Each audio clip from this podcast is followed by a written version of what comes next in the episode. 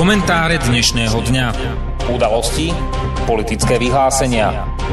To všetko a ešte viac v komentároch Slobodného vysielača.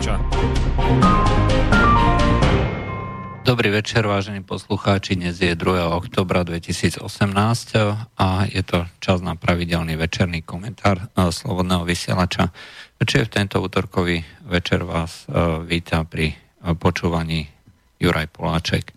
Čo sa týka uh, udalostí, tak na domácej scéne nám vyšiel veľmi zaujímavý prieskum uh, prezidentských kandidátov. Uh, je to prieskum, ktorý v podstate hovorí o tom, že tí, ktorí momentálne robili kampaň, ako keby ju robili viac menej zbytočne. Pretože na prvom mieste sa umiestnil Miroslav Lajčák s dôverou 26% respondentov, na druhom mieste sa umiestnil Andrej Danko s dôverou 12,3 až na treťom mieste sa umiestnil doteraz vedúci kandidát Robert Mistrík s 9,5% Ale hneď za ním následujú Štefan Harabín, Marian Kotleba a tak ďalej. Tie odstupy sú veľmi tesné. Dá sa povedať, že prvý nejaký štyria za touto prvou dvojicou sú viac menej vyrovnaní. Ukazuje sa, že účasť v tých rôznych parlamentných diskusiách, viditeľnosť v televíznych novinách pre tých ľudí jednoducho stále dáva najväčší priestor na to, aby sa tá tvár zviditeľnila. Robert Mistrik je človek, ktorý nie je vôbec nejako známy.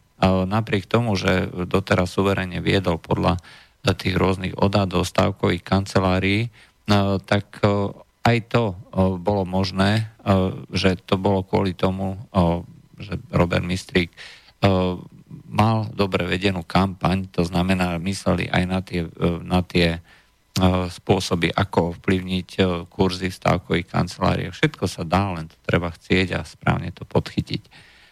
Pokiaľ ale príde na skutočné preferencie, to znamená už anketový dotazník, kde sa hovorí o známych menách, ktorí si ľudia vedia nejakým spôsobom stiahnuť k tomu, čo tí ľudia robia, aké majú zámery, no tak tu prichádza skutočne tá hodina pravdy a ukazuje sa, že práve v tomto momente tí, ktorí doteraz viedli, E, sú v porovnaní s tými inými kandidátmi jednoducho menej viditeľní. E, ale zároveň to nie je e, niečo, čo by bolo neprekonateľné.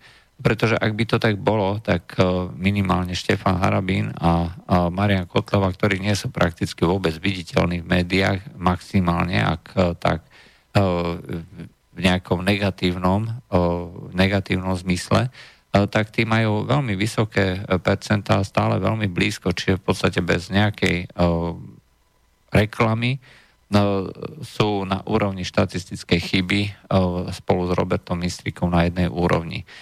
Takže tie karty sú jednoducho rozdané a otvorené. Pritom treba povedať, že tak Lajčák ako aj Danko vôbec neprejavili záujem stať sa prezidentom Miroslav Lajčák je meno, ktoré sa už veľmi, veľmi dávno spomína ako kandidát Smeru, ale on sám do toho nechcel, pretože tá šanca, že by prehral, je veľmi vysoká.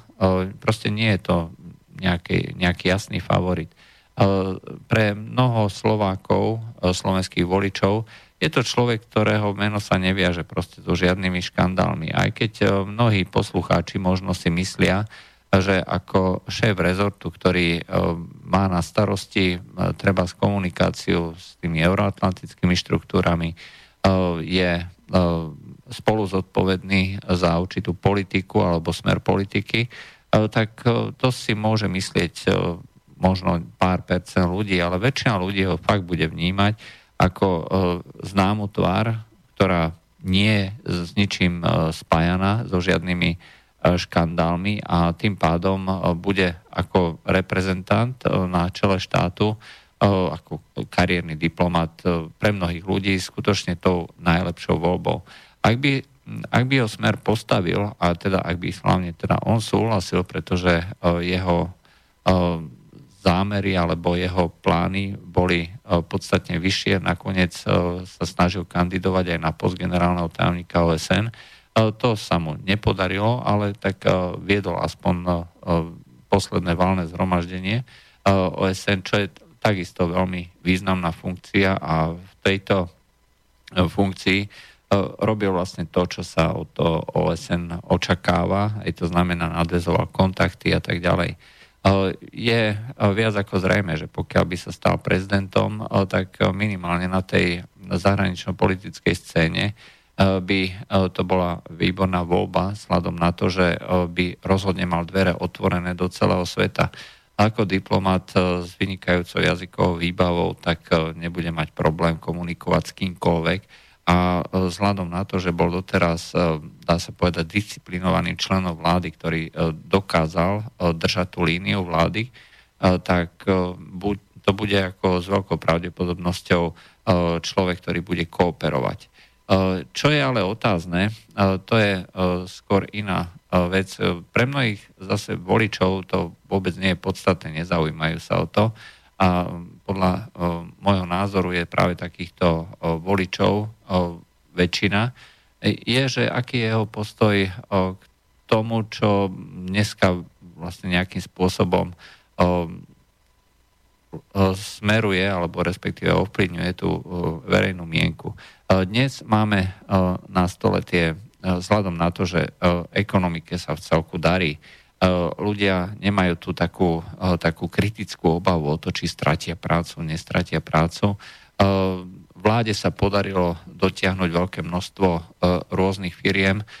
Nebudeme teraz vôbec diskutovať o tom, či je to dobrý spôsob alebo zlý spôsob. Jednoducho na Slovensku máme skôr nedostatok pracovných síl ako e, problémy. E, samozrejme, týka sa to len určitých regiónov, len určitých e, častí Slovenska. Zároveň sa neustále nedarí preklenúť ten rozdiel medzi tými rôznymi hladovými dolinami alebo tými regiónmi, kde proste nič nie je, kde len líška dáva dobrú noc. A pred pre väčšinu Slovenska, ale skutočne e, tie základné e, starosti ako keby e, boli v tomto momente nie až také podstatné, aj takže preto sa skôr obávajú iných vecí a to sú hlavne teda tie zahranično-politické. A nie je to práve to, ako sa nás snažia médiá nahovoriť, že je nejaká ruská hrozba alebo niečo podobné, ale skôr to, čo prichádza zo západu. Snahy Emanuela Macrona E, vlastne e, ukázať e, alebo vlastne vychovať, prevychovať tieto neposlušné, neposlušné východoeurópske krajiny sú jednoducho tak viditeľné, že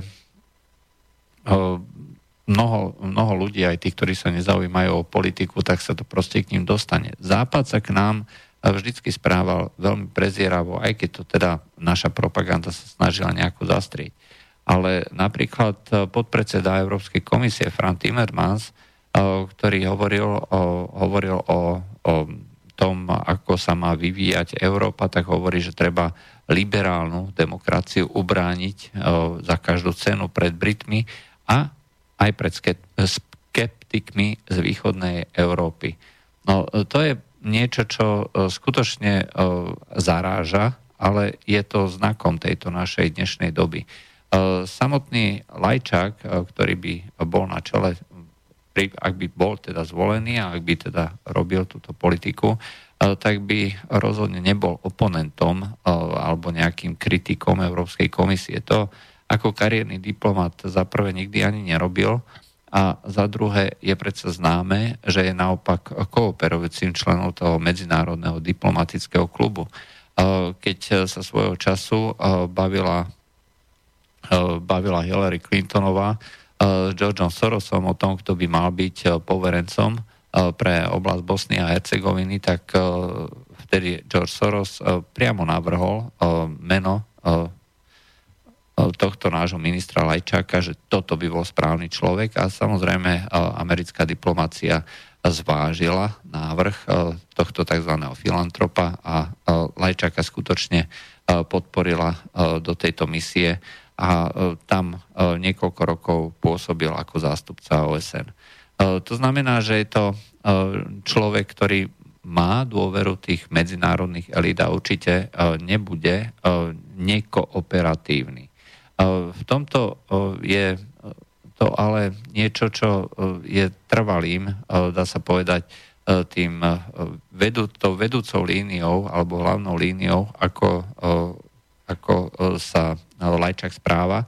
A to je vlastne to, že robí všetko to, čo k nám prichádza z západu, no takým, povedzme, distingovaným diplomatickým spôsobom to podporuje.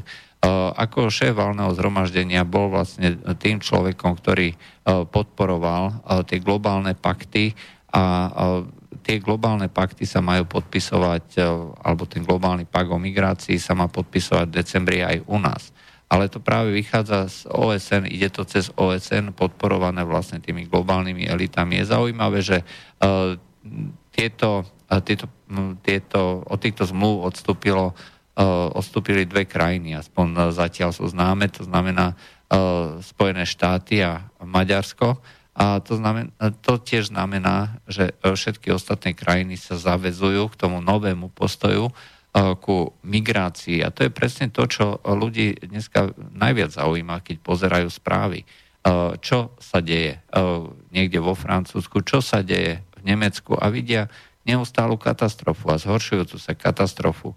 Spôsob života, ktorý s migrantami prišiel, Môže samozrejme pre niekoho byť nesmierne príťažlivý, ako sa to ukázalo, keď sa Emmanuel Macron fotil s tými tzv. mladíkmi. Jeden, jeden, jeden komentár na internete bol asi v tom zmysle, že tá fotka, že takéto fotky by sa mali zakázať, pretože bola tak bola skutočne riziková pri e, tom e, dnešnom globálnom oteplovaní, pretože bola tak teplá, že by mohla taviť olovo. Takže pre takýchto ľudí samozrejme, alebo pre mnohých podobných ľudí to môže byť príťažlivé, takýto príliv mladíkov, ale pre väčšinu obyvateľstva Európy je to väčšinou nočná mora, a je to niečo, čo vôbec sme jednak s tým nemali žiadnu skúsenosť, ale máme aspoň sprostredkovanú skúsenosť s tým, ako to zažívajú krajiny západnej Európe. A v tomto okamihu, keď začne predseda vlády Pelegrini hovoriť o tom, že by sme teda mohli prijať nejakých 50 sírov, ktoré Češi odmietli tak, tak nesolidárne, brutálne a podobne, k čomu sa pripojila aj strana SAS, tak je to presne ten spôsob, čo by vlastne presadzoval aj Miroslav Lajčák. Zase tým diplomatickým spôsobom, takým, povedzme, nekonform, takým nekonfliktným, ale rozhodne by to bolo týmto smerom. Čiže je to niečo, čo táto dnešná, dá sa povedať, vedúca časť Slovenska podporuje. A tu už nie je rozdiel medzi koalíciou alebo opozíciou, pretože keď sa raz v tomto zmysle vyjadri predseda vlády a zároveň aj najsilnejšia opozičná strana, ktorá kvôli tomu uh, vlastne aj vystúpi na tlačovej konferencii, čiže predseda strany a podpredsedovia strany, uh, tak máme jednoznačný uzáver, že Slovensko, uh, na Slovensku panuje dohoda, že treba podpísať tieto globálne pakty a treba vlastne začať prijímať migrantov. Ale toto je niečo, e, čo, e, s čím by určite väčšina ľudí nesúhlasila. Ak tvrdí, e, ak tvrdí predseda, predseda vlády alebo pre, predseda najsilnejšej politickej strany Robert Fico, že máme najlepšie čísla, tak tie najlepšie čísla mám práve kvôli tomu, že sa ako zase nebudeme diskutovať, akým spôsobom a či je to dlhodobo udržateľné a podobne, ale faktom je, že tá vláda sa snažila dotiahnuť sem nejaké investície, ktoré e, umožnili ľuďom pracovať, zvyšuje sa minimálna mzda, máme nejaký rast HDP a tak ďalej a tak ďalej. E, toto všetko sú samozrejme, je to samozrejme pravda, ale v momente, ako sem začnú prichádzať tí tzv. Tí tzv. siroty, no tak už to pravda nebude. Predseda vlády Pelegrini tvrdí, že Slovensko sa naďalej ako bude vyhýbať kvótam, ale je to presne ten spôsob podaj čertový prst a zoberie ti celú ruku. Pretože 50 sirôt, nie 50 opustených detí vo veku 3 až 5 rokov, aj ktoré zúfalo hľadajú svojich rodičov, ktorí zahynuli niekde po ceste, a teraz sa nemá o nich to postarať. Ako sa zistilo, tak v skutočnosti sú to tzv. nesprevádzané, maloleté nesprevádzané osoby, to znamená mladí ľudia vo veku pod 18 rokov. Lenže aj ten vek je robený len na základe toho, akým spôsobom to oni vlastne zadeklarujú. A po celej Európe sa nám množí množstvo prípadov, keď mnoho týchto tzv.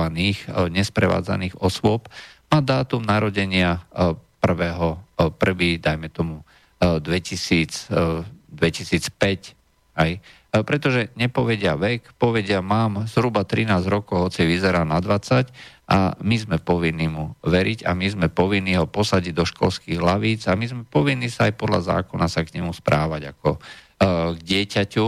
A tým pádom môže robiť prakticky čokoľvek zákon na neho neprihliada ako na dospelého, ktorý je plne zodpovedný, ale ako za úbohé dieťatko, ktoré by malo byť ešte vychovávané a ktoré by prípadne mohlo byť prijaté do, nejakej, do nejakého detského domova na Slovensku alebo kdekoľvek inde. Treba povedať, že tu máme dostatok skúseností na to, aby e, sme vedeli povedať e, už zo skúsenosti západu, že e, toto nie, že tadiaľ to cesta nevedie. Pretože títo, títo ľudia jednoducho nie sú deti. Dnes máme skutočne na dennom poriadku trestné činy, lúpeže, vraždy, pokusy o znásilnenie alebo znásilnenia páchané práve týmito tzv. deťmi. A nie sú to za prvé deti podľa veku, proste klamali o veku a za druhé treba tiež povedať, že v týchto krajinách máme množstvo nie indícií, ale dôkazov o tom, že jednoducho ten život tam ide inak, alebo funguje inak ako u nás. Tam 6-7 e, ročné e, deti sú zaraďované do e, tých rôznych oddielov, bojových oddielov a vychovávajú z nich od malička nelutosných vrahov, aby mohli tam niekde v Strednej Afrike alebo kde vlastne zabíjať. Sú to deti, ktoré sú ľahko ovplyvniteľné vedia držať samopal, samopal vedia strieľať z toho samopalu, tak čo viacej treba. No a pokiaľ tu dôjde takéto, takéto nejaké v úvodzovkách dieťa, či už kvôli tomu, že klame, alebo má za sebou skúsenosti, ktoré by naše dieťa určite nemalo mať, tak je to proste bezpečnostné riziko. A tomuto bezpečnostnému riziku sa bez akýchkoľvek bez akéhokoľvek váhania vystavuje jednak opozícia, jednak e, súčasná vláda. E, a rovnakým spôsobom e, sa okrem, okrem mnohých ľudí, ktorí, ktorí sú na tej kandidátke, snáď len okrem Harabina a Kotlebu, sa voči tomuto jednoznačne vymedzujú z tých predných, predných miest. Lajčák, Danko tak na polovicu. Mistrik povedal, že musíme byť ústretoví a že multikulturalizmus je fajn. Bugár, Remišová aj na ďalších miestach, tak to sú, to sú ľudia, ktorí skutočne budú robiť to, čo sa od nich očakáva práve na tých vyšších pozíciách niekde v Európe alebo v tých euroatlantických štruktúrach. Takže dá sa povedať, že pokiaľ by bola takáto zostava aj na tých prvých šiestich miestach, tak e, budeme mať veľmi vysokú šancu, že tu dostaneme e, prezidenta, ktorý bude jednoznačným obhajcom toho príjmania migrantov a tým pádom bude kooperovať spolu s opozíciou, bude zároveň kooperovať aj s vládou. Vláda síce stále tvrdí, teda, že tie kvóty nebudú, nechcú, ale príjmať takéto tzv. siroty jednoducho neprichádza do úvahy. Tiež treba pripomenúť, že tie tzv. sírske siroty z veľkej časti alebo veľmi pravdepodobne budú, budú moslimovia. To znamená, že v islame vládne ten patriarchálny princíp. Náboženstvo sa vždy dedí po otcovi. To je ináč aj dôvod, prečo moslimovia pod trestom smrti zakazujú, aby si moslimka zobrala kresťana alebo ateistu alebo žida, pretože by vlastne náboženstvo dedili, dedili po otcovi a deti moslimky by sa automaticky stali kresťania alebo židia alebo tak ďalej. No ale toto ale znamená, že potom všetky tie deti týchto moslimských rodičov sú automaticky, automaticky moslimovia, ktorí ale musia byť podľa tých islamských pravidel vychovávaní ako moslimovia. Eh, je niekto ochotný eh, zavádzať eh, do týchto našich detských domov takéto pravidla? Ja sa obávam, že toto by nasledovalo. Toto by bol ďalší krok. A aj preto je absolútne nepripustné, aby podobné, z podobnej kultúry tieto deti prichádzali sem a boli umiestňovaní do našich detských domovov. Preto sú dve možnosti. Buď by sme ich vychovávali podľa našich pravidel, to znamená, by sa z nich prípadne stali kresťania alebo nebodaj ateisti, čo je ešte horšie. A to by viedlo k tomu, že e, mnohí fundamentalistickí moslimovia by mohli zo Slovenska urobiť e, no, skutočne e, terč, pretože by obvinili Slovensko, že unieslo 50 moslimov a začalo ich prevychovávať na kresťanov alebo neveriacich. No, toto je ďalšie z pravidel islamu, e, čo je absolútne nepripustné pre tých fundamentalistických moslimov. To znamená, že e, po trestom smrti zakázané e, prehovárať moslima na nejakú inú vieru. To znamená, že Slovensko by sa vystavovalo riziku. Samozrejme, toto, k tomuto by zrejme nedošlo, pretože tak ako sa zvyšuje aktivita týchto mimovládnych organizácií zameraných na migráciu a na podporu islamu, tak by s veľkou pravdepodobnosťou začali, začali prenikať do týchto detských domovov a potom postupne všade inde, to znamená do škôl, do tých spoločností tie islamské pravidlá života, čiže by sa zavádzala tá strava, ktorá by bola zbavená bravčoviny, by bola zba- všetko, všetky živočichy by museli byť tzv. halal. Skúste si pozrieť niekde na internete, čo znamená zabíjať živočíchov typu spôsobom halal. A, a Takisto by museli mať priestor na e, pravidelné modlitby. To znamená, že e, tak ako to dneska funguje v západných krajinách, že e, nevyžadujú od týchto moslimov, aby sa integrovali do kultúry, ale naopak tieto mimovládne organizácie a aktivisti sa snažia presvedčiť okolie, že my musíme byť práve tí, ktorí sa prispôsobia. Vo Švedsku to viedlo napríklad k tomu, že Ramadán, aj to znamená ten moslimský sviatok, to postenie, začali mnohí poslanci považovať za švedskú tradíciu.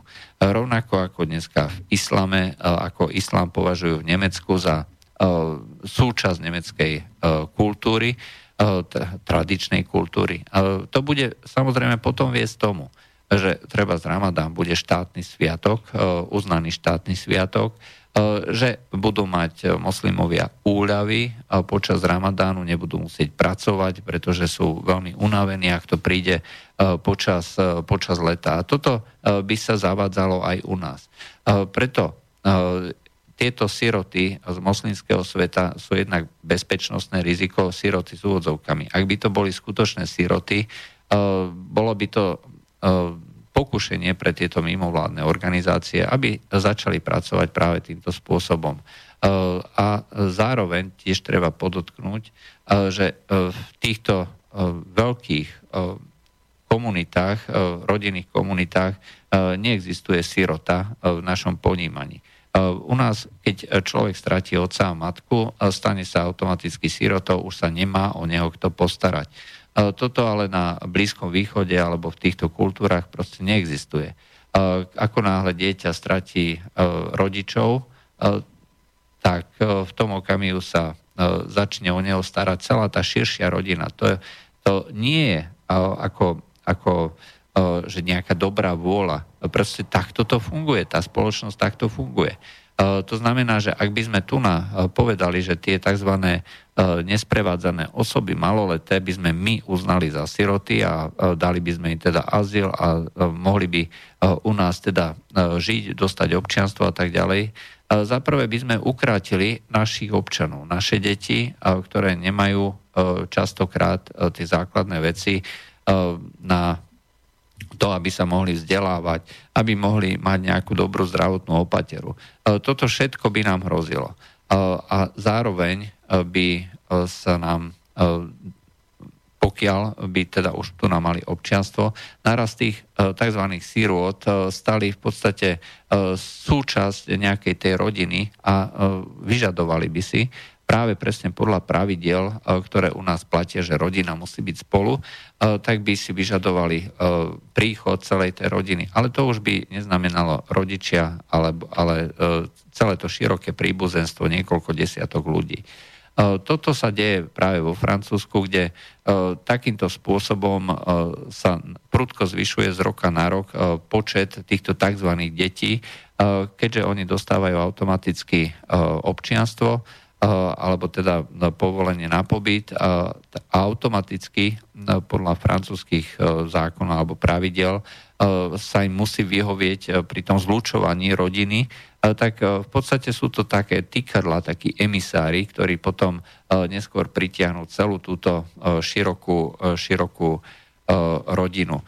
V konečnom dôsledku tieto snahy presadiť migrantov cez takéto všelijaké bočné cestičky budú viesť tomu, presne k tomu, čo dneska je niekde v Nemecku, vo Švedsku alebo vo Francúzsku. To znamená strata tých kultúrnych koreňov, zvýšený, zvýšený pocit e, toho nebezpečia, hej, to znamená zníženie, e, zníženie e, pocitu bezpečia, zvýšený počet tých deliktov, ktoré doteraz u nás neboli v takej miere, to znamená, že na ten malý počet migrantov to bude extrémne veľké množstvo rôznych znásilnení, lúpežných prepadnutí, takisto sa zvýši aj treba e, distribúcia drog a podobne. E, toto všetko sú známe veci zo všetkých okolitých krajín, kde otvorili e, tak radosne dvere migrantom. A samozrejme je to obrovský biznis, to treba tiež povedať. Hoci